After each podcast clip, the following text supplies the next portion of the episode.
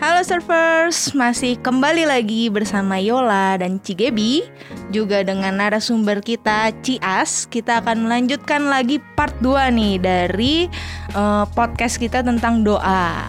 Nah uh, kita lanjut ya Ci ya, bisa lanjut ya Ci? Uh, Nah kalau misalnya tadi kita ngomongin yang tadi udah Cigebi bilang, sebenarnya sih Ci, uh, apa sih yang boleh kita omongin sama Tuhan gitu? Apa sih yang boleh kita doakan? Seharusnya isi doa kita tuh kayak gimana? Apakah harus selalu permintaan kita atau misalnya harus selalu mendoakan orang lain? Sebenarnya boleh nggak sih kalau misalnya sedikit egois gitu ya Ci contoh nih mendoakan jodoh pasangan hidup boleh ya aduh aduh, aduh. makasih eh, sudah dijawab mendoakan masa pas. depan gitu Ci kerjaan kerjaan sengaja gitu nggak biar oh, iya, tutup iya, iya, okay, okay. kerjaan gitu atau yang lain sih buat saya nggak apa-apa mendoakan hal seperti itu why not gitu buat hmm. saya bukan sebuah kesalahan ya buat saya orang yang mendoakan itu sekalipun katakan gini gue masih SMA emang sih gue kerja masih jauh ya hmm. atau misalnya uh, menikah juga masih lama gitu kan misalnya hmm. gitu tapi hmm. Apakah masih salah kalau saya berdoa dari sekarang nggak apa-apa begitu loh gimana berarti kan gini uh, di satu sisi ya uh, kita tuh concern tentang masa depan itu hmm. buat hmm, saya okay, adalah kita tuh seorang yang um, mempertimbangkan masa depan seperti apa yang saya akan jalani. Hmm. 10 tahun yang akan datang saya akan menjadi pribadi yang bagaimana. Asik. Nah, jadi kita doa dari sekarang why not? Karena kita mau jalan seperti yang Tuhan mau. Gitu. Jadi 10 tahun lagi Yola akan menjadi yang seperti apa Yola? Hmm, profesor hmm. mungkin Ci. Oh iya amin amin. Kayak gini ya. Jangan nunggu ya. serem jadi. Gua doa soal pasangan hidup. SMA saya doain nggak? Saya doain di SMA. Hmm. Cuma hmm. memang bukan yang tiap hari kayak orang enggak sih. Tapi saya ada mendoakan dengan jelas soal pasangan hidup. Oke okay, oke. Okay. Saya berdoa dengan maksudnya dengan sebuah kejelasan begini ketika saya udah jadi seorang Kristen saya seorang yang lahir baru dan uh, mengerti prinsip tentang pasangan hidup itu harus uh, apa ya dua S seiman hmm. dan sepadan pasti ya kan mantap. makanya waktu saya mendoakannya juga permintaan saya cukup jelas hmm. adalah seorang yang sungguh mengasihi Tuhan yang mencintai Tuhan dan kita bisa menjadi partner yang sama-sama melayani Tuhan dalam kerajaan Allah gitu loh. Hmm. God's kingdom. Jadi uh, apa ya? Kenapa? Karena saya tahu bahwa hidup saya yang sudah diselamatkan dan ditebus dengan luar biasa oleh darah Tuhan yang mahal itu tuh menjadi sesuatu yang berarti gitu loh. Buat saya, hmm. saya pengen saya punya masa depan tuh meaningful. Hmm. Yep, yep. Nah, Dua makanya saya doa dari sekarang itu bukan karena saya misalnya egois bukan karena saya tahu hidup saya udah ditebus dengan luar biasa sama Tuhan ya saya nggak pengen hidup yang sia-sia Wis, mantap Yap, yap. Tadi Cias bilang dua S gitu ya, seiman sepadan terus Cias dapat S yang ketiga. Yoga S. Enggak lucu ya, oke. Okay. wow. Oke, okay, lucu. Tadi kita tepuk tangan dulu sejenak untuk Oke, okay, aja tolong dipotong ya nanti ya. yang bagian ngerekam tolong dipotong itu tadi lucu. Oke. Okay. Hmm, ya Ci, lanjut ya daripada makin malu gua. Oke, okay, ketika kita doa nih Ci ya. Uh, tadi kan Cias bilang ya nggak apa-apa setiap setiap maksudnya setiap kita uh, mungkin di jenjang usia masing-masing tuh kita punya pergumulannya dan bukan bukan sesuatu yang salah ketika kita mm -hmm. mendoakan itu gitu ya. Nah, tapi masalahnya Ci ya. Kadang ini ketika kita doa kan Tuhan tuh kadang nggak selalu menjawab dengan kata iya begitu. Mm-hmm. Kadang bisa juga Tuhan bilang enggak. Mm. Nah, gimana nih caranya kita bisa menerima ketika Tuhan lagi jawab no mm. untuk permintaan kita misalkan. Ya. Yeah. Untuk jawaban ini saya kira kita harus ikut 40 DOP. Wah, asik. Luar biasa. First, jangan lupa untuk ikut 40 DOP karena kalian akan menemukan rahasia. Nah, betul, betul, betul. Ternyata ini cuma teaser, guys. Betul, betul. Jadi ketika Tuhan jawab no, gimana kita meresponnya? Temukan jawabannya di 40 DOP. 40 DOP. 40 DOP. Jadi kita nggak DOP ya. Oke. Mulai sekarang sih. Oke oke oke. Akhirnya nggak selesai nanti nggak gaji. Aduh. Nanti kita ini uh, ini nggak ini lah. Jangan tolong jangan undang lagi itu podcast. Termasuk kitanya juga jangan. Iya. Tapi sebenarnya aku masih punya pertanyaan Ci masih Iya. masih mirip sama Ci Uh, Gaby. nah jadi gini, em, kita perlu apa ya memberi apa ya ruang buat Tuhan itu bekerja dalam hidup kita. Hmm. Hmm. Kita tuh nggak bisa membatasi rencana Tuhan Hmm. Atau membatasi bagaimana Tuhan mau mengerjakan yang terbaik dalam hidup kita. Mm-mm. Jadi ya kalau sampai jadi termasuk dalam Tuhan menjawab doa pun ya kita nggak bisa batasi. Tuhan harus yang gitu ya. Hmm. Hmm. Hmm. Ya, jadi mindsetnya kita dulu. Eh, Jadi ya kita perlu open mind. Mm-mm. Apa pun jawaban Tuhan untuk permintaan kita itu the best one. Hmm. Oke. Nah itu kita harus pegang nih sebuah keyakinan. Apa pun jawaban Tuhan itu the best one, Mau yes, mau no itu yang terbaik. the gitu best ya. one, Oke. the best one. Ya, tidak ada hal lain selain kita mempercayai, Mm-mm. mempercayai. Yep. Karena begini, kalau Tuhan jawab tidak, kan Tuhan maha tahu ya. Dia melihat, dia bijak. Dia lebih tahu berapa langkah di depan dibanding kita. Mm-mm. Kalau dia sampai bilang no kan berarti ada sesuatu entah itu berbahaya kah di depan, entahkah itu sesuatu yang mencelakakan atau sesuatu yang kalau saya terima saya nggak akan siap. Betul. Iya. betul. Jadi Tuhan bilang entar dulu. Betul. Ya kan? Tidak. Begitu kan? Karena Tuhan sayang sama kita. Nah, kita percayai hati Tuhan. Tuhan tuh sayang sama kita. Iya. Hmm. Ya. Hmm. Tapi sebenarnya ada yang lebih sakit daripada dijawab enggak sama Tuhan. Aduh apa tuh? Digantungin. Eh, kan? Aduh, ini gak pengalaman ya. Sering digantung ya. Digantung di pohon toge. Maksudnya gimana tuh digantungin gimana sama Tuhan? Digantungin kayak gini Ci dalam artian nih Ci. Kalau Tuhan jawab iya, berarti kan ya udah happy kan ya. Kayak Hmm, oh ya permintaanku dikabulkan ya sama Tuhan. Kalau Tuhan jawab enggak ya eh, berusaha mengerti kayak oh oke aku masih bisa kayak oke lah Tuhan tetap punya yang terbaik gitu Hmm. buat aku. Kalau Tuhan gak jawab dan Tuhan kayak diam aja gitu Ci dan aku disuruh menunggu nih kayak Tuhan maunya apa nah itu kayaknya lebih susah sih sebenarnya buat Ya, itu betul. Di dia rasanya kesannya Tuhan tuh silent banget ya. Heeh, heeh. Hmm. Itu harus gimana, Ci? Eh, nah kembali ya, saya selalu balik mindset. ya, Eh, kalau Tuhan silent, Hmm. tidak berarti Tuhan tuh tidak mengerjakan apa-apa. Hmm. Oh, bagus tuh. Kan bicara ini kan bicara eh, the right time, gitu ya, waktu yang Hmm, tepat, Iya, iya. gitu. Jadi kadang-kadang gini kita tuh berpikirnya nih tanpa disadari ya, tanpa disadari kita menganggap kalau Tuhan silent itu Tuhan tidak melakukan apa-apa. Heeh. Itu loh yang bikin Hmm. kita tuh merasa bener nggak sih gini, Iya, iya. gitu. Mm. Tapi Tuhan silent itu tetap sedang mengerjakan sesuatu. Hmm. Wih. Kayak contoh ya, contoh ya. Dari perjanjian lama ke perjanjian baru ada masa silent 400 tahun. Betul. Ya kan? Hmm. Orang bingung kan, Tuhan tuh kayak tidak bersabda apa pun gitu kan. Mau iya, ngapain gitu kan 400 Iya. tahun. Eh, apakah Tuhan lu melupakan rencana keselamatannya, janjinya, ya kan? Hmm. Tapi hmm. kan enggak. Karena begitu, nah, kita lihat baca Matius, Markus, Lukas, Yohanes. Pada akhirnya lahirlah Tuhan Yesus juru selamat itu setelah 400 tahun Wow. silent.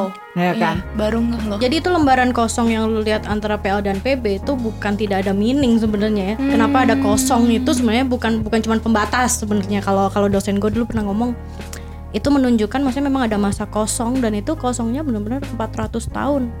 Eh, umat Allah tidak mendengar apa pun, tidak ada nabi yang biasanya kan ada nabi yang dikirim Iya, untuk untuk menjadi ngomong. perwakilan dan ketika itu mereka benar-benar kayak ya tidak ada begitu. 400 tahun Tuhan saya Baiklah. sampai Berarti akhirnya- saya nggak ada apa-apanya ya. Belum Iya. 400 tahun. betul eh, yang Terus nggak bisa. manusia tuh aneh soalnya. Waktu Tuhan kirim ya kan orang untuk bicara, untuk mengingatkan kita, kita nggak peduli.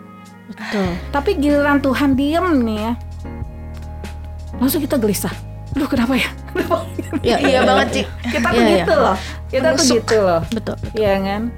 Mm-mm. Tapi silentnya Tuhan itu sekali lagi saya katakan tidak berarti Tuhan tidak mengerjakan sesuatu. Dia sedang mempersiapkan apa yang terbaik untuk diberikan tepat pada waktunya kepada Oh. orang yang dikasihinya. Betul, betul. Iya. Ci mungkin nggak sih Ci tapi eh, kita nih ngomong Tuhan tuh kayaknya diam gitu tapi mungkin nggak sih sebenarnya Tuhan tuh udah jawab gua aja nggak denger gitu Ci bisa jadi Tuhan udah jawab tapi kita fiksasi hmm. maksudnya fiksasi ini gini karena gue pengen Tuhan jawabnya A. Nah, Hmm, iya oke. benar. Jadi Denial. waktu Tuhan dijawab B kita nggak peduli. Iya iya iya. Kayaknya itu bukan jawaban Tuhan. Kita yang setting jawabannya gitu ya iya kita yang betul, set betul, up. makanya betul. kadang berpikir siapa sih yang jadi Tuhan ini kan? Yap, yap, Tuhan atau kita gitu Hmm, kan. hmm, Nah hmm, itulah kita punya fiksasi ya di dalam hal seperti ini. Oke oke oke. Sip, sip, sip, sip. Nah, kalau misalnya soal minta tanda nih Ci sama Tuhan, boleh nggak Ci minta tanda kayak Tuhan kalau misalnya saya boleh ke pilihan A gitu, boleh nggak Tuhan kasih tanda, Kasih tanda ini. kasih tanda tiba-tiba saya dikasih duit jajan lebih sama mama. Ngarep. gue juga pengen Itu itu itu kayaknya bukan tanda ya. Itu keinginan Itu kita. curahan hati. Aduh. ya. Maaf, maaf. Mah, mah, tolong dengar mah podcast ini. Berharap mama denger. Iya, iya, Tapi iya. itu menarik sih. Soal tanda memang ya, sering kali kita kadang gitu ya kalau doa sama Tuhan kita minta tanda gitu boleh nggak itu? Ah, menarik ya, karena eh, saya percaya nih banyak juga yang eh, bertanya seperti itu. Tapi saya tidak menjawab soal boleh nggak boleh. Cuma kalau bicara soal ke untuk apa ya pertumbuhan iman kita, tanda itu bukan menjadi sesuatu yang sangat mendasar sekali, Hmm. gitu, ya kan? Dan kita tuh tidak menggantungkan iman kita pada tanda kan? Hmm. Ah, Iya. banget. kan kita menggantungkan iman kita kepada pribadi Allah dan kepada the truth kebenaran firman Tuhan Iya. ya kan? Begitu. Em, mungkin saya pakai cerita ya. Boleh, boleh lebih belirak gue pernah nih gue minta tanda nih ya. Seru banget nih. Eh, jadi gue tuh mau ceritanya minta ke tanda sama Tuhan nih. Gue mau sekolah pengen jadi hamba Tuhan. Tapi gue tuh minta tanda Tuhan kalau Tuhan memang panggil saya jadi hamba Tuhan Tuhan jatuhkanlah. Waktu gue doa malam kan mau tidur Eh, Tuhan tolong jatuhkan itu ada beng-beng ya ada berapa biji ya di, di Tolong. box gitu ya Tuhan jatuhkan di atas lemari itu ke bawah kalau itu jatuh berarti itu ada sebuah petunjuk yang jelas bahwa Tuhan pemanggil saya jadi hamba Tuhan Mantap. Jatuh nggak Ci Hanya beng-bengnya Ci? karena beng-beng jatuh. ternyata sampai besok pagi tuh tetap steady itu ya kan Oke oke Ya. oke. Tapi tetap ke saat Ci. Pergi ke saat Oh iya tetap. Kebetulan Oh, kalau iya. ke saat nggak jadi di sini. Oh iya betul betul betul ya. Berarti beng-beng nggak jatuh tapi Cia tetap ke saat. Nah itu nah kan kenapa nah, tuh? Jadi dengan pengalaman ini, kalau saya mikir ulang, saya mengevaluasi mindset saya, saya Hmm. mengevaluasi kembali hati saya, gitu kan? Saya bilang hati saya punya kerinduan jadi hamba Tuhan, betul. Hmm. Eh, saya punya kerinduan jadi hamba Tuhan. Saya nggak memungkiri itu ada sebuah panggilan dalam hati saya. Cuma saya membutuhkan konfirmasi kan. Mm-mm. Nah, cuman di situ saya mengevaluasi Tuhan betul kan konfirmasi itu didapat dari tanda. Apalagi saya waktu itu kan lagi memang rajin baca Alkitab dan saya sangat terinspirasi sekali dari kisah Gideon. Wih. Hmm. Ya. Hak salah satu hakim-hakim yang eh, minta tanda juga sama Iya, iya, Tuhan iya, tuh iya. ya. Kalau sampai ini ka- apa kulit apa ini yang ini basah eh, dan sekeliling kering, kemudian besoknya yang ini kering, yang lainnya basah. Nah, itu ya kan? Iya. Nah, saya tuh sangat terinspirasi sekali. Jadi saya pikir wah saya bisa juga melakukan hal yang sama. Dengan beng-beng. Ah, Dengan beng-beng. beng-beng jatuh Walaupun dari lemari. tidak basah. nah, tapi di situ saya evaluasi Tuhan eh, apa ya? Kenapa ya saya harus eh, menggantungkan eh, apa konfirmasi itu eh, dengan tanda? Gitu. Hmm, hmm. Berarti saya di situ saya evaluasi saya salah doanya. Hmm. konsepnya salah. Jadi saya pikir, oke saya ganti deh. Saya bilang Tuhan, kalau memang Tuhan manggil saya hamba Tuhan, berikan saya sebuah conviction atau keyakinan. Hmm. Makin lama saya makin meyakini bahwa inilah yang Tuhan Hmm. diubah. Dan akhirnya apa sih yang bikin Cias ngerasa justru tanda yang dari Tuhan tuh bukan beng-beng itu tadi gitu, Bukan tapi beng-beng, justru tanda yang sangat jelas yang saya nggak nggak nyangka itu tanda yang Tuhan berikan adalah ketika mama saya terima Tuhan Yesus. Wow. wow. ya kan? Wow. Jadi waktu kan saya waktu pergi hamba Tuhan kan tidak di di di support lah ya. Hmm, hmm. Oh, tapi saya kan karena saya yakin ini pimpinan Tuhan saya pergi. Oke. Lalu eh, enam bulan kemudian saya ada kesempatan pulang. Nah, saya pulang dan saya tanya sama mama saya, "E, terima Tuhan Yesus kah? Gitu kan? Hmm, Karena hmm, saya belum. Dan mama saya bilang yes, yang terima Tuhan Yesus dan mau dibaptis. Wah keren Yes, banget. gitu kan? Keren Nah, di banget. situ saya melihat bahwa itu satu hal yang luar biasa. Hmm. Apalagi waktu sebelum pergi saya kan sempat tuh saya cuma satu keberatannya Tuhan saya tuh takut kalau saya pergi. Siap Hmm. mama saya bagaimana? Saya amat jelas satu conviction di hati saya Tuhan memberikan sebuah impresi. Kamu pergi, mamahmu aku yang urus. Wah, Nah, keren ya. dan Tuhan banget. jawab dengan itu. Lebih keren dari beng beng jatuh guys. Betul. Nah, itu lebih luar biasa Aduh. dari beng-beng. Heeh, kita minta tanda tuh receh banget gitu, Iya. tapi Tuhan tuh kasihnya bener-bener yang unexpected Ah, bener-bener gitu ya. nggak kepikiran. Betul. Oke, Surfers. Jadi kita tadi udah banyak banget juga bahas tentang kira-kira apa yang kita bisa doakan gitu ya. Kemudian eh, kita tadi juga bahas gimana kita merespon ketika Tuhan jawab doa kita dengan yes, no atau tunggu begitu ya. Kita tadi udah dengar itu, bahkan kita dengar satu kesaksian yang keren banget sih menurut gua gitu Hmm, ya. Jadi eh tapi nih ya Cias ya. Kadang kan kita ada momen-momen, ada eh, kesempatan ketika kita itu mungkin baru melakukan sesuatu yang tidak menyenangkan hati Tuhan. Mungkin kita baru melakukan satu dosa tertentu, kemudian kita ngerasa kita nggak layak gitu. Kita nggak layak untuk kita datang sama Tuhan. Nah, ketika kita lagi di kondisi yang mungkin kondisi yang terbawah seperti itu, kira-kira apa nih yang kita bisa lakuin gitu? Tetap datang sama Tuhan. Ya. Hmm. Eh, satu kali anak saya pernah bilang begini, Mom, kalau saya melakukan kesalahan, do you still love me? Wah, saya bilang, I still love you because you are my son. Hmm. Ya kan? Hmm. Nah, kalau mama mengkoreksi itu per- memperbaiki perilaku, tetapi tetap you are my son. Hmm. Oke. Ya kan? Mantap. Nah saya dalam hal ini saya waktu eh, berinteraksi dengan saya cukup mengajar saya tentang relasi saya dengan Tuhan ya. Hmm. Kita banyak melakukan kesalahan nggak? Yes, Banget. ya banget. Tapi Tuhan selalu mengingatkan, you are my beloved daughter, Hmm, you are my beloved son, Hmm. ya kan? Eh, apa kita udah ditebus sama Tuhan. Jadi yang saya perlu lakukan adalah saya datang humble aja gitu sama Tuhan. Hmm. gitu. Kadang-kadang memang keberdosaan kita membuat kita merasa malu ya. Kita menyembunyikan diri. Hmm. Seperti Adam dan Iya. Hawa sembunyi ya. Nah, kita juga bisa melakukan hal yang sama karena merasa eh, apa itu saya malu banget gitu. Eh, Aduh, aduh takut lah, gak enak lah sama Tuhan gitu. Iya. Tapi Tuhan bilang dalam firman-Nya 1 Yohanes 1 ayat 9, jika kita mengaku dosa kita, maka ia setia dan adil. Hmm. Terus di dalam Mazmur dikatakan bahwa eh, Tuhan tuh merindukan hati yang hancur dan remuk Hmm. gitu. Lebih daripada korban bakaran apa. Betul, betul. Buat saya udah datang aja. Hancur remuk nggak apa-apa gitu. Datang confess, Nah, iya. saya sorry gitu. Ya.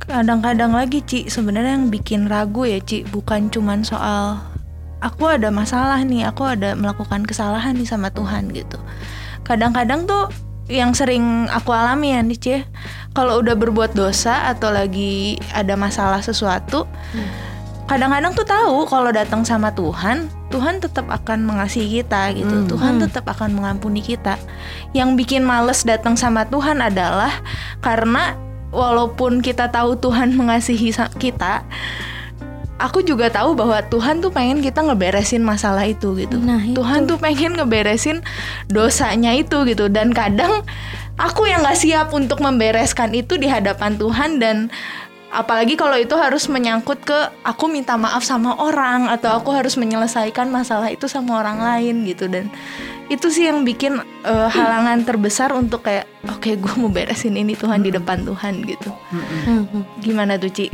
harus gimana dan ya menurut Cici gimana Ci Iya. Teks time ya. kita memang ini sih ya satu bandel bandel Makasih sama Ci. Tuhan Loh, Kok gitu? me too saya rasa ya orang kita tuh punya apa ya eh ada kita banyak excuse kita banyak merasionalisasi gitu kan. Dan tapi Tuhan sabar loh mhm, untuk eh, menunggu ya kita tuh berjalan dalam ketaatan. Mhm, mhm. ya kan? Ya eh, Tuhan sabar nggak nunggu? Ya seperti halnya Tuhan menunggu anak yang hilang. Ya kan? Dia sabar nggak nunggu anaknya berbalik dan punya satu awareness? Ya dia sabar menunggu ya sama seperti dia juga menunggu kita punya satu keberanian untuk membereskan kesalahan kita dan tapi dia menjamin kok bahwa kita nggak sendirian Hmm, gitu Betul. itu yang penting. masalahnya adalah kita mengandalkan Tuhan nggak untuk membereskan itu Nah, betul. Iya. Betul.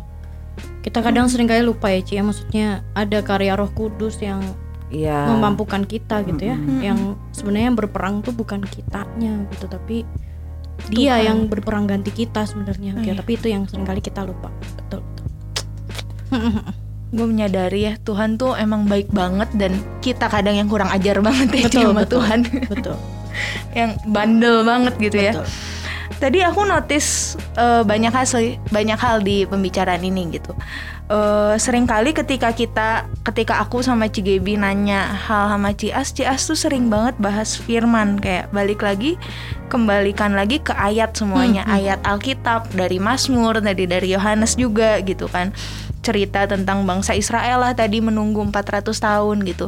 Aku menyadari bahwa ternyata doa itu harus erat banget sama firman Tuhan ya Ci. Maksudnya ketika kita eh, tahu isi firman kita jadi lebih istilahnya lebih bisa untuk memahami kenapa Tuhan jawab iya, kenapa Tuhan jawab tidak dan apa yang harus dilakukan gitu ya. Eh, berarti memang begitu ya Ci. Maksudnya kita juga tetap harus baca firmannya juga tetap harus rajin bukan cuma doa doang gitu ya Ci. Hmm. kan firman itu kan perkataan Tuhan ya Hmm. ya ada truth ya kan? Ada ada value ya kan? Ada prinsip. Nah ya kalau kita bilang eh, pengennya doa itu cuma satu satu arah doang kita yang terus yang ngomong sama Tuhan. Ya kita kayak mau tidak memberikan ruang dan kesempatan buat Tuhan tuh bicara kasih feedback kepada kita. Mm-mm. gitu kan? Mm-mm. Eh, jadi firman Tuhan tetap satu hal yang penting gitu. Karena kan memberikan feedback kan gitu ya. Iya, iya. terus memberikan tuntunan ya kan terus prompting gitu apa yang memang Tuhan mau tuju atau rujuk gitu loh Hmm. ya kan Mm-mm. nah nggak mungkin lah pimpinan Tuhan tuh tabrakan dengan firman Tuhan Iya sih. nah benar. itu gitu Mm-mm. kayak waktu Tuhan Yesus setelah dia berpuasa 40 hari di padang gurun kan waktu kemudian diuji sama dicobai oleh si iblis tuh dia kan juga banyak eh apa ya banyak counter dengan firman Tuhan Iya sih. Hmm. gitu. Mm-mm. karena itu kan sesuatu yang udah menjadi value dalam hidupnya gitu loh Hmm. yang dia pegang satu conviction sehingga dia bisa mengcounter apa yang keliru gitu Iya betul banget ya. Sama ini juga kali ya Ci, kayak di sekarang-sekarang ini kan banyak yang Tuhan berkata A, Tuhan berkata B gitu.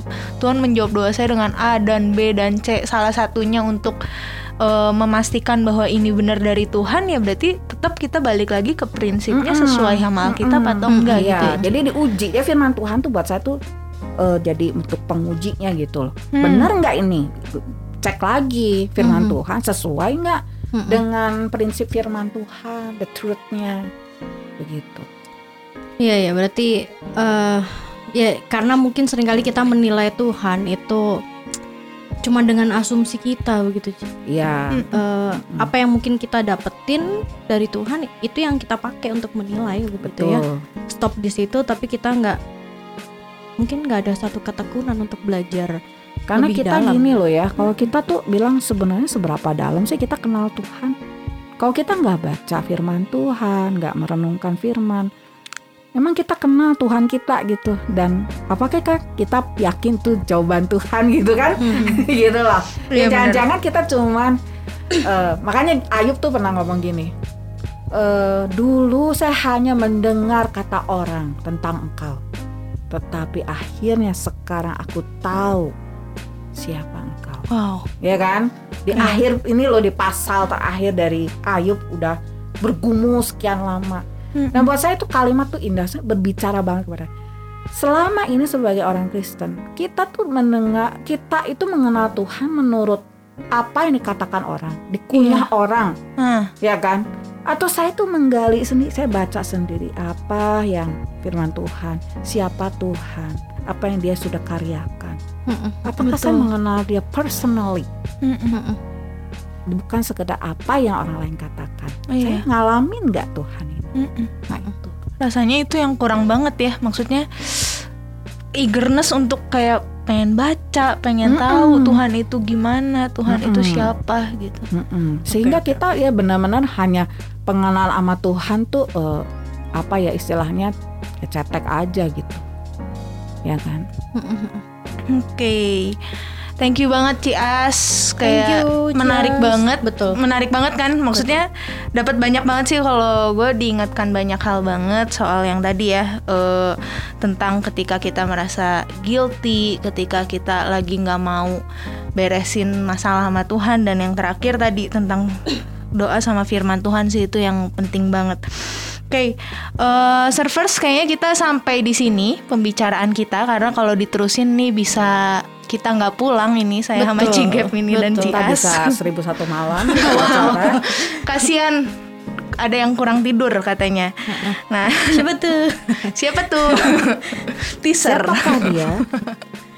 Oke, nah eh mau ngingetin aja nih teman-teman untuk ikutan event 40 Days of Prayer. Betul. Tadi kan kita udah ngomongin tentang doa ya dan ada hal-hal yang mungkin nggak bisa dijawab lebih panjang gitu karena tadi ya waktu tadi. Makanya kalau misalnya benar-benar mau merasakan lagi dan mengalami lagi kehidupan doa itu seperti apa yuk teman-teman jangan lupa daftar 40 Days of Prayer. Betul, Pak. Betul sekali. Mm. Oke, Mantap. ada satu quotes yang bagus banget nih. Eh, dia ngomongnya begini, "Don't say God is silent when your Bible is closed." Nah, semoga eh, servers boleh terberkati dengan podcast kita hari ini dan yang pastinya eh, tetap stay tune di podcast Wave Youth Ministry dan terus dengerin untuk episode-episode selanjutnya dan see you eh, on the next episode and God bless you. God bless you, servers. Bye bye. Terima Bye. kasih.